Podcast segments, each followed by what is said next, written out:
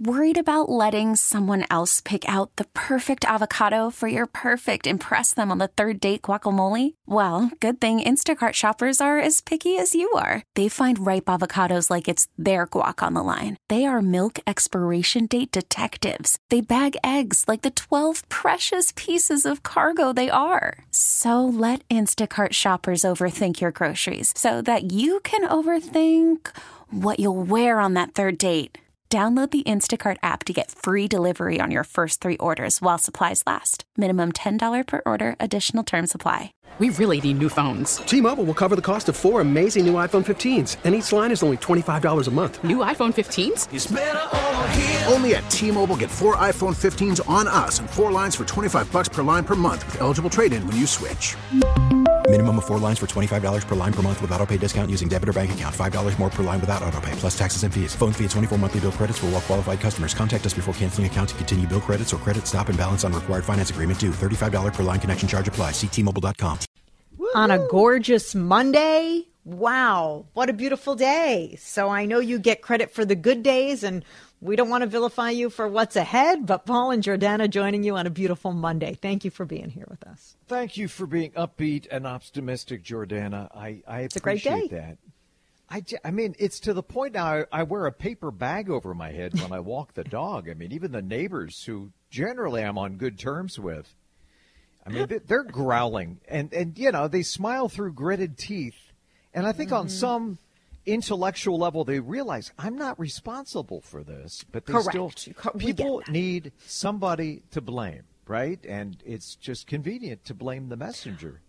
Well, today you would get the accolades, my friend, because if we just focus on today, which I have been getting Oh, better and oh. better at these past few years, um, today is a beautiful day. So thank you. I, I know you're about to piss all over our parade, but at least we could enjoy the moment right now.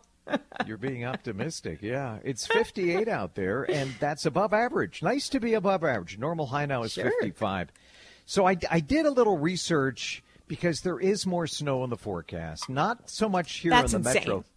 Uh, well, yeah, I mean, April increasingly is an insane, Insane. month. By the way, there could be tornadoes in southeastern Minnesota tomorrow, and obviously Terrifying. we'll keep you up to date right here on CCO. And then the models predict 30 to 40 inches of snow for a big chunk of North Dakota between tomorrow and Thursday. If you're traveling into North Dakota, think twice. It's going to be crazy. I mean, a taste of January on the way. Blizzard conditions. Not here.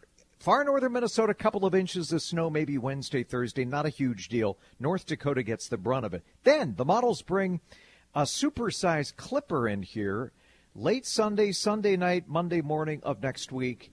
And again, that's still way out there, but a possibility of some plowable amounts of snow next Sunday. And I just I look at this and I shake my head, and I'm just as disgusted as everybody else. gosh. And so it was almost a coping skill for me. I went back to 2018, April of 2018, Jora, when we had 26 inches. The snowiest month of the winter season came in the spring, came in April of 2018. I thought, okay, what happened after that? Similar pattern, La Nina uh, signal in the Pacific. Again, I, I mentioned it's a little like keeping the freezer door open. And that's what's happening with this cool bias in the Pacific. That's what seems to be uh, throwing the jet stream off kilter and preventing the warm fronts from penetrating farther north. But back back in 2018, okay, 26 inches of snow. You were here. You remember? People um, were despondent. Yeah. Yeah, I, I probably have blocked it out and Amnesia. have had PTSD. So I it's it's selective amnesia. Yeah, I don't blame you. So the end of the month, April 30th, it got up to 84. The last week of May, it got up to 100 degrees. May was like nine degrees warmer than average. My point being, things turned around in a hurry in 2018. I hope, I pray the same thing happens this year. All of NOAA's long range models, the climate models, and there are about eight or nine of them, they all have Minnesota and most of the U.S. considerably warmer than average May, June, July. So wouldn't it be mm-hmm. nice? You know, usually when the atmosphere swings in one direction too far, it goes in the other direction just as far. So I'm hoping we make up for this with a stinking hot summer. Yes, bring it. That's what I want to hear. That's And- what I want to hear, and I appreciate that. And you know, I, speaking of weather, do you know what the uh, the most trustworthy media organization in the United States is? Um, Paul according to- Douglas on the on the Paul and Jordana show. Sure, I I know what it is. Is this a trick question, Paul? That, that, that, way to kiss up, but no. but no.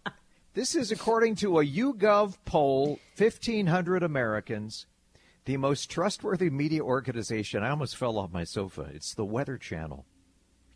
Really? 50 Well, I mean, I guess that would make sense, right? I mean, the most trusted media organization of all media. The most Like news and everything? in- the, the way they phrase this, most trustworthy media organization. Oh wow! How how trustworthy do you rate the news reported by the following broadcast, print, or digital? The Weather Channel came in first. Fifty-two percent of Americans trusted. Uh, then came the BBC, Okay. Okay. which a British news source. And now, granted, they're global, but BBC came second, and then Mm-hmm. Okay. PBS came Okay. third. Makes and then the Wall Street Journal, then CBS, hmm. then the Associated Press, then NPR, Reuters, the Washington Post, ABC. Pretty far down, the hmm. N- NBC, the New York Times, not very trusted. Hmm. But it, mm-hmm. and and then at the very bottom, Breitbart and Fox News. Mm-hmm. So mm-hmm. I just Well, glad to see CBS towards the top. yes, CBS scored better than ABC and NBC. Right. First network. So 1,500 Americans, I, I guess it's statistically valid, but it, well, it still makes me shake my nonpartisan. head. That's why weather is nonpartisan. no. The people telling you the weather don't have an agenda about the weather other than to keep you safe from it.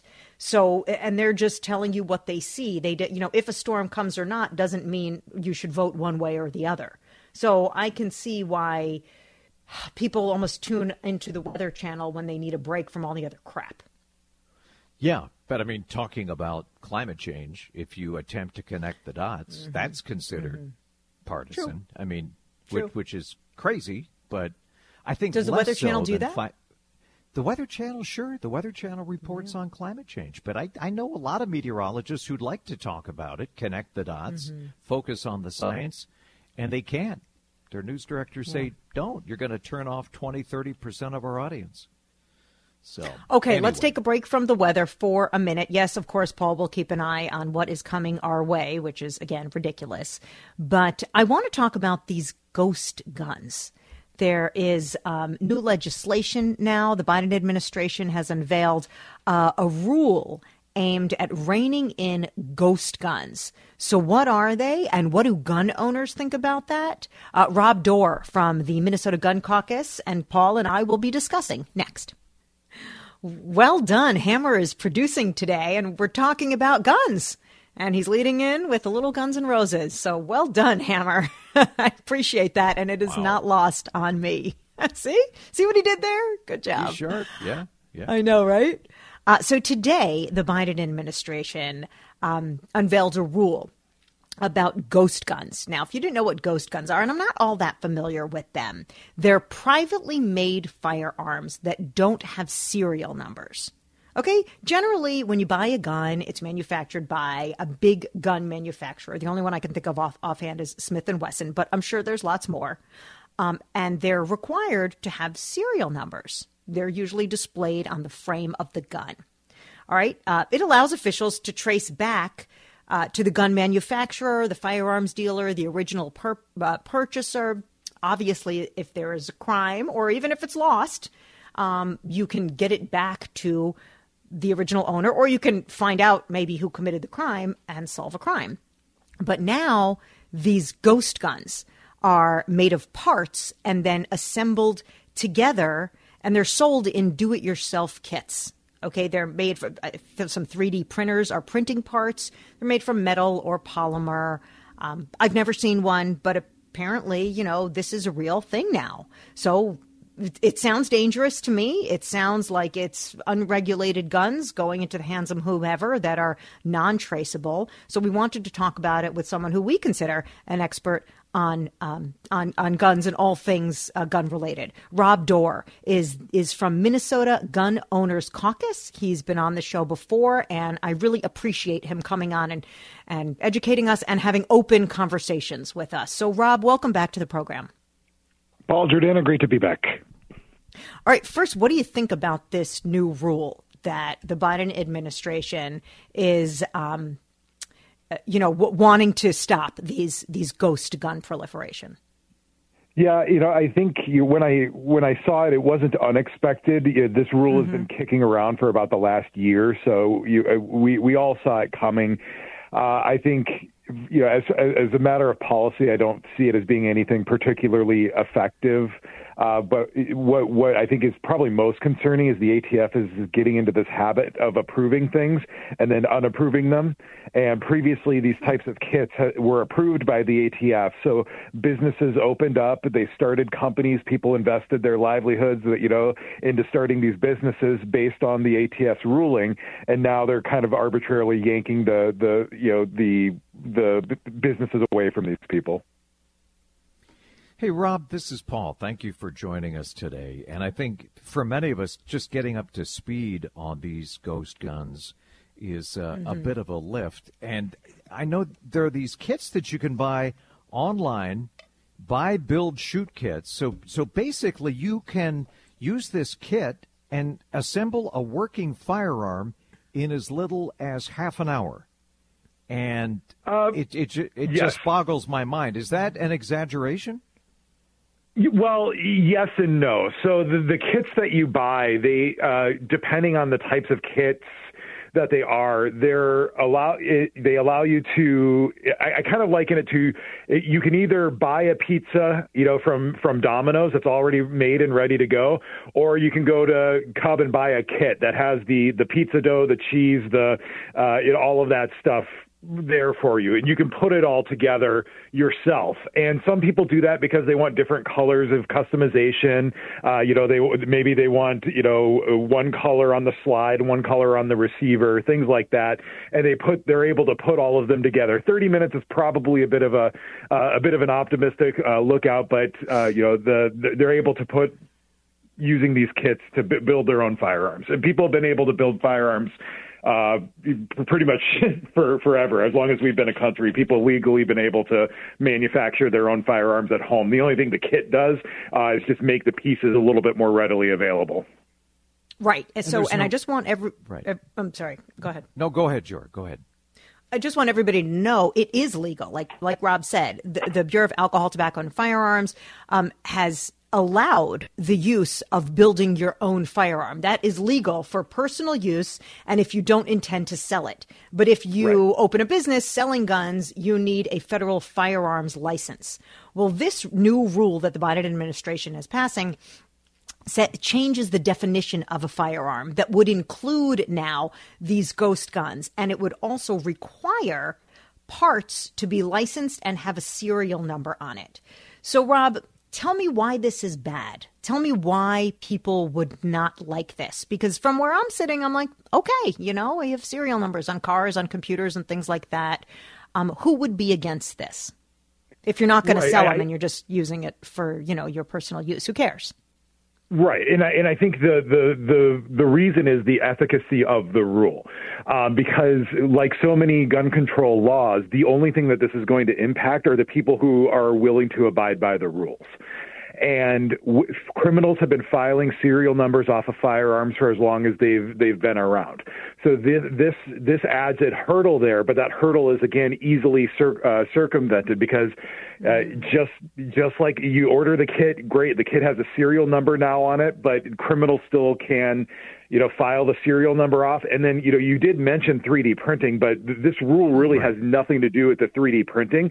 Uh, you can 3D print those things right now with still no serial number. This rule really can't affect that because now we're just talking about information, you know, code that's out out in in the world already that you really can't ever you know put that toothpaste back in the tube. So I, I think the reason to be against it is just because it is it's it's killing people's lawful businesses. It's eliminating a hobby that people have really enjoyed uh, doing, and you're you're even even uh, even just the use of these guns. It's a fraction of a percent of the homicides that happen and the recovered firearms. But yet, it's a broad, sweeping rule that's going to have a tremendous impact on, on a lot of hobbyists and business owners. Wait, but if you can't sell them, how would it affect business? Because these are illegal to sell. Because you need a, a, federal firearms license to be able to sell right. them. Well, the, the, kit, the kits right now, so the kits that they're they're talking about, the ones that would be covered under these rules, are legal to sell right now. Um, w- uh, without the serial number. Now they would have to go through a federally licensed dealer process uh, in order just to buy the kits. What, Rob, what about the background checks, the federal background checks? I mean, how, how does that enter into this equation? So, uh, anytime that a license, uh, a serialized fire number, firearm is sold in commerce. So, like you guys mentioned, for uh, somebody, if you're just building it for yourself, you don't need the serial number. But if you're selling a firearm as part of commerce to another individual, you're required by law to be a licensed dealer. So, if you own a business and your business is buying firearms or making firearms and selling them for money, then you have to be a licensed dealer. Licensed dealers have to run background checks on all transfers. Got it. So, okay. how do we solve then the problem of ghost guns? Because these are untraceable guns that were used. I believe the ATF says there were at least 342 murders uh, related uh, to ghost guns last year. Uh, how do we solve this problem? Is this a solvable problem? Well, and, and, and, again, I think you know, the, it, is it a problem? Yes, uh, but I think the question to ask is: Is this rule going to solve that that issue? Is there, are the criminals who are using these ghost guns now going to look at this rule and say, you know, okay, well, now I can't commit crime anymore. And and I think that's that's where the the logical separation comes, where now they just the, the, these ghost guns provided an opportunity for them to manufacture or buy firearms. They'll find another mechanism, you know, just just like they have. And there are over 18,000 uh, firearm homicides, uh, 342 is it's a portion of them, but there's a lot of other ways that criminals are still killing people. Hey, Rob, I have my uh, conceal and carry, and, and we've talked a lot about the right to defend yourself in this country. No argument here. My question for you, in light of this, what is the number one thing, in your opinion, we could do as a nation to lower the risk of firearms getting into the wrong hands? I believe, what, 99.99% of uh, gun owners are law abiding and uh, they use them for self defense, hunting, whatever. But again, what what is the most important thing you think we could do to uh, to lower the risk of these things getting into the wrong hands? Yeah, so I think you know uh, the the number one source of suicide or of uh, firearm deaths here in Minnesota is suicides. Nationwide, it's about sixty percent. In Minnesota, it's about eighty percent. Uh, and so for for those, uh, you know, we're talking about mental health resources. I just worked with the uh, NAMI, uh, National Alliance of Mental mm-hmm. Illness, and the Department of Veterans Affairs on a bill at the Capitol that's aimed at tar- trying to reduce some veteran suicides. Uh, so I, you know, it's one thing is trying to identify where the problems lie because, as you guys know, there's not one easy solution. But then when you look at the actual firearms crimes, they're overwhelmingly uh, committed by re- repeat criminals, and lots of times, just like this mass shooting that just happened in San Diego, uh, it was a person who was, or Sacramento, sorry, um, it was a person who was ineligible to possess firearms, released uh, three years into a 10-year mandatory minimum sentence. I think we really need to start looking at the types of people who are committing these crimes and targeting our laws around keeping those people who have proven themselves to be a repeat danger to society, keeping them isolated from the law abiding and the, uh, the good people of the rest of the society.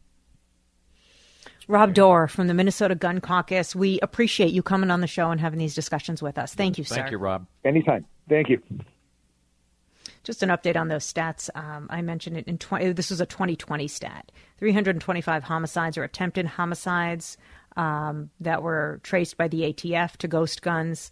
Approximately 23,900 suspected ghost guns were reported to the ATF as being recovered by law enforcement from potential crime scenes. I mean, it, it's a lot. 23,000 in one year potential, you know, these were the ghost guns that were um, t- you know, seized from crime scenes. So they are being involved in crimes. And I hear what Rob's saying that this rule isn't going to all of a sudden make criminals go, oh well, I, uh, there's a rule now, so I won't, I won't change my mind. I, I, I get that, but I, it seems that the rise of this industry of ghost guns, which I understand, according to the ATF, is legal right now, um, is is causing a, a greater problem with gun violence in this country. How do we keep them from getting into the wrong hands, or is that an unsolvable problem. Or do we just not make ghost guns? You know, we have regular guns in this country. We already have a lot of those that are legal. Why do we need these? Why do we need untraceable ones? Why? You know, we have zero gun regulation that is is is helping the problem at all in this country. It seems like this would be a good place to start. That's just my opinion, but you guys you guys know where I stand on this one. But um, interesting to learn about it. I just wish we had legislation with teeth you know. Okay, oh my God, we're super late because next up we're going to talk with my nurse practitioner, Jennifer Smith. That conversation we had about insurance and getting things covered by the insurance companies. Oh my goodness, does she have stories? Jen is up next. So, about two weeks ago, we had a fascinating discussion about insurance and the cost of prescription drugs. And this was brought on when I was hospitalized for my first chemo going leading up to my bone marrow transplant in May. And um, I got a call from my uh, RX company, my prescription company, and they said, okay, your coverage is kicking in, uh, so you'll still owe $989 for one drug per month. And I was like,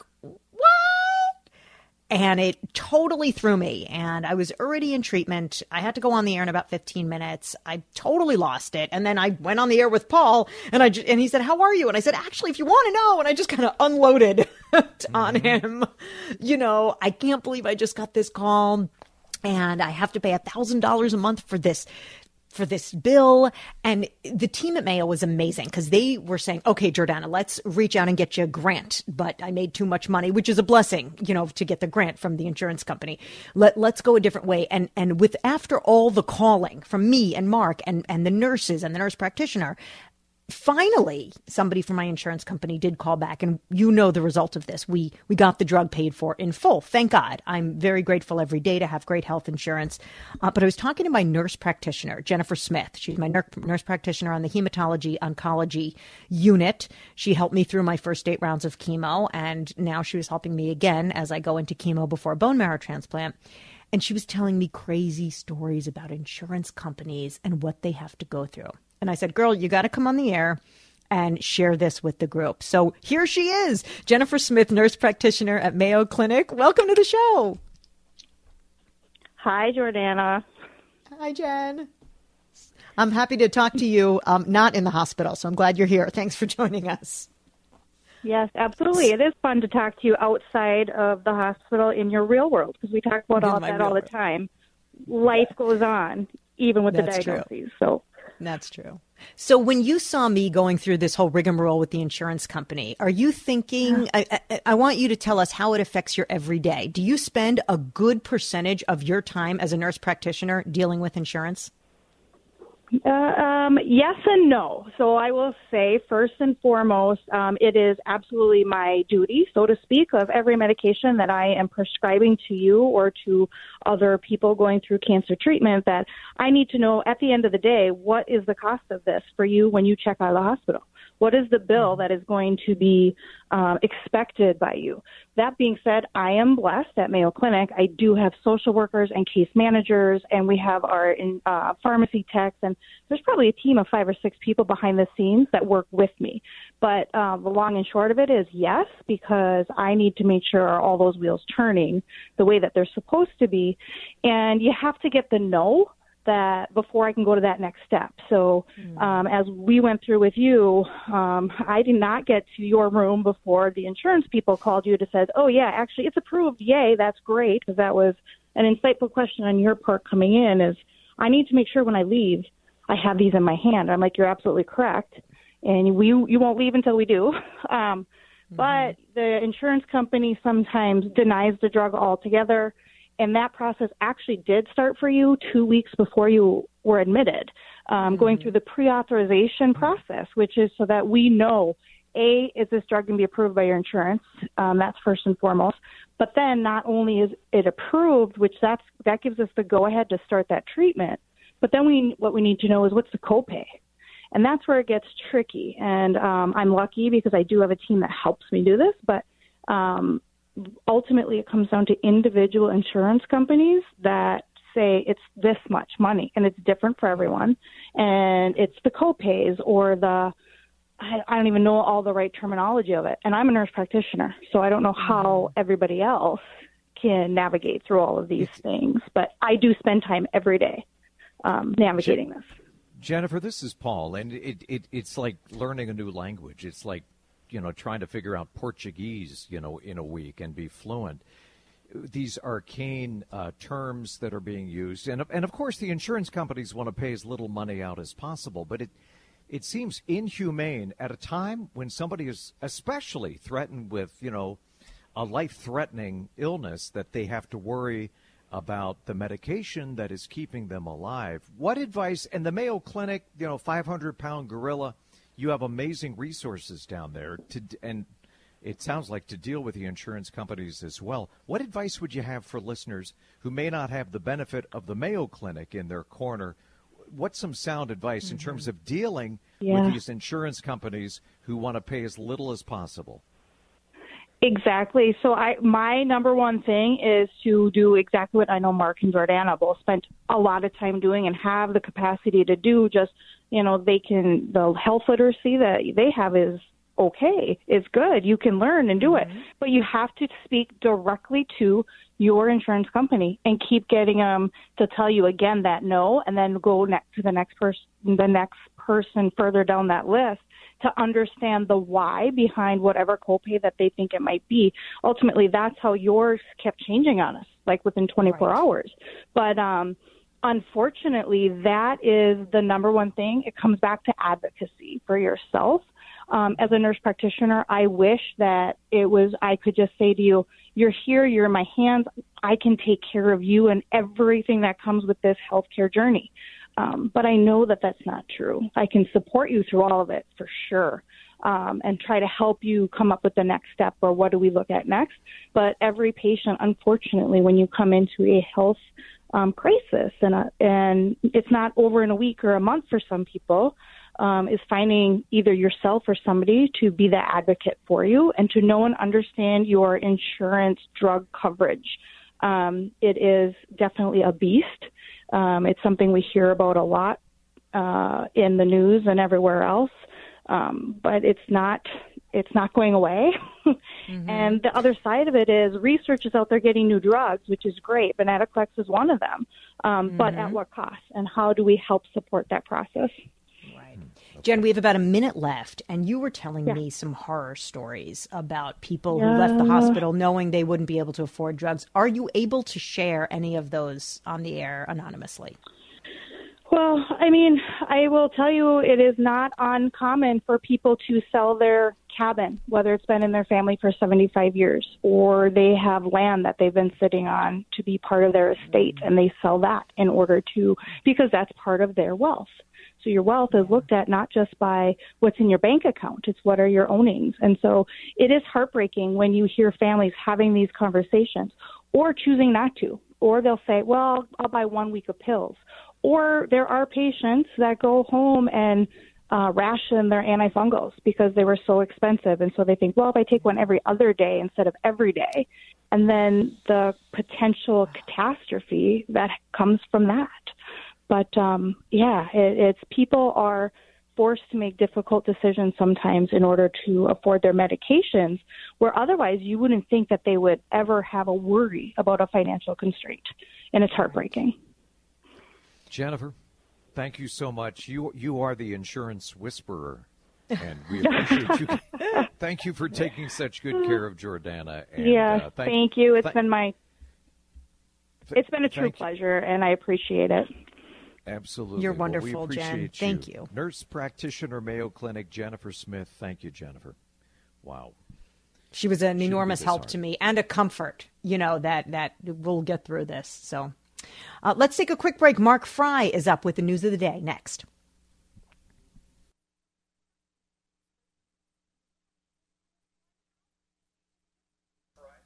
You have a choice when it comes to your health care. Um, when I'm in town and I have to get treatment locally, I choose Minnesota Oncology. I hope that you never hear the words that you have cancer. But when you do, it will be a comfort to you knowing that you don't have to go far away for high quality care. That's what Minnesota Oncology does for me. Breast, lung, gynecological, colon, blood cancers like mine, they see it all. And if you're diagnosed with cancer, they want you to know that you have a choice. You don't even need a referral to go to Minnesota Oncology. They can get they can facilitate a second opinion with any other healthcare organization that's nearby that you may want. But if you're looking for care close to home, mnoncology.com. They have 12 locations in and around the Twin Cities. I usually go downtown. I was just up at the Maplewood Center to get my Evusheld shot last week. They take care of everything.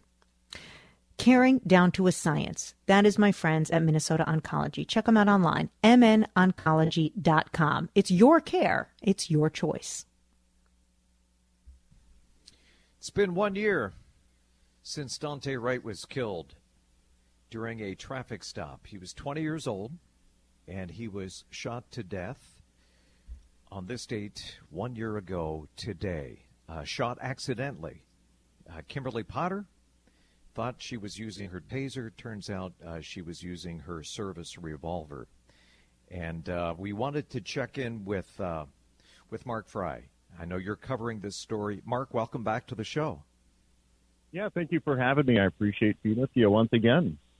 What are you covering? Uh, the context one year later with this uh, tragic story.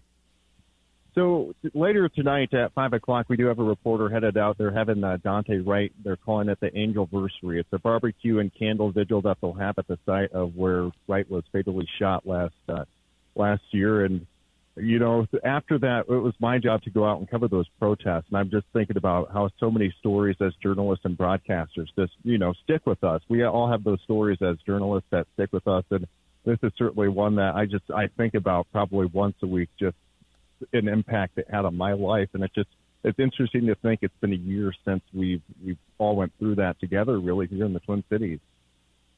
I know we don't have a lot of time, but how how did it impact your life? How how are you a different reporter today or person?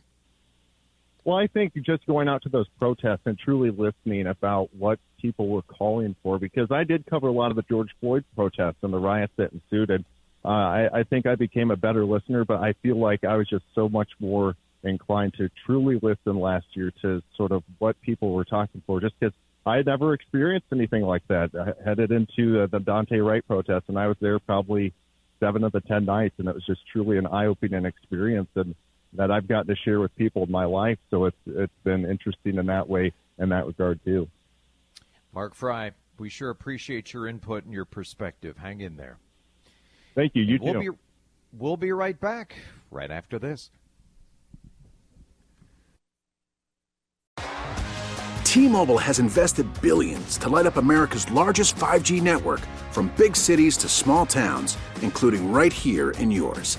And great coverage is just the beginning. Right now, families and small businesses can save up to 20% versus AT&T and Verizon when they switch. Visit your local T-Mobile store today.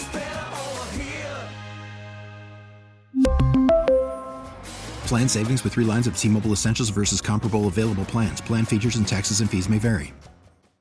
Baseball is back, and so is MLB.tv. Watch every out of market regular season game on your favorite streaming devices, anywhere, anytime, all season long. Follow the action live or on demand. Track four games at once with multi view mode and catch up with in game highlights. Plus, original programs, minor league broadcasts, and local pre and post game shows. Go to MLB.tv to start your free trial today. Blackout and other restrictions apply. Major League Baseball trademarks used with permission.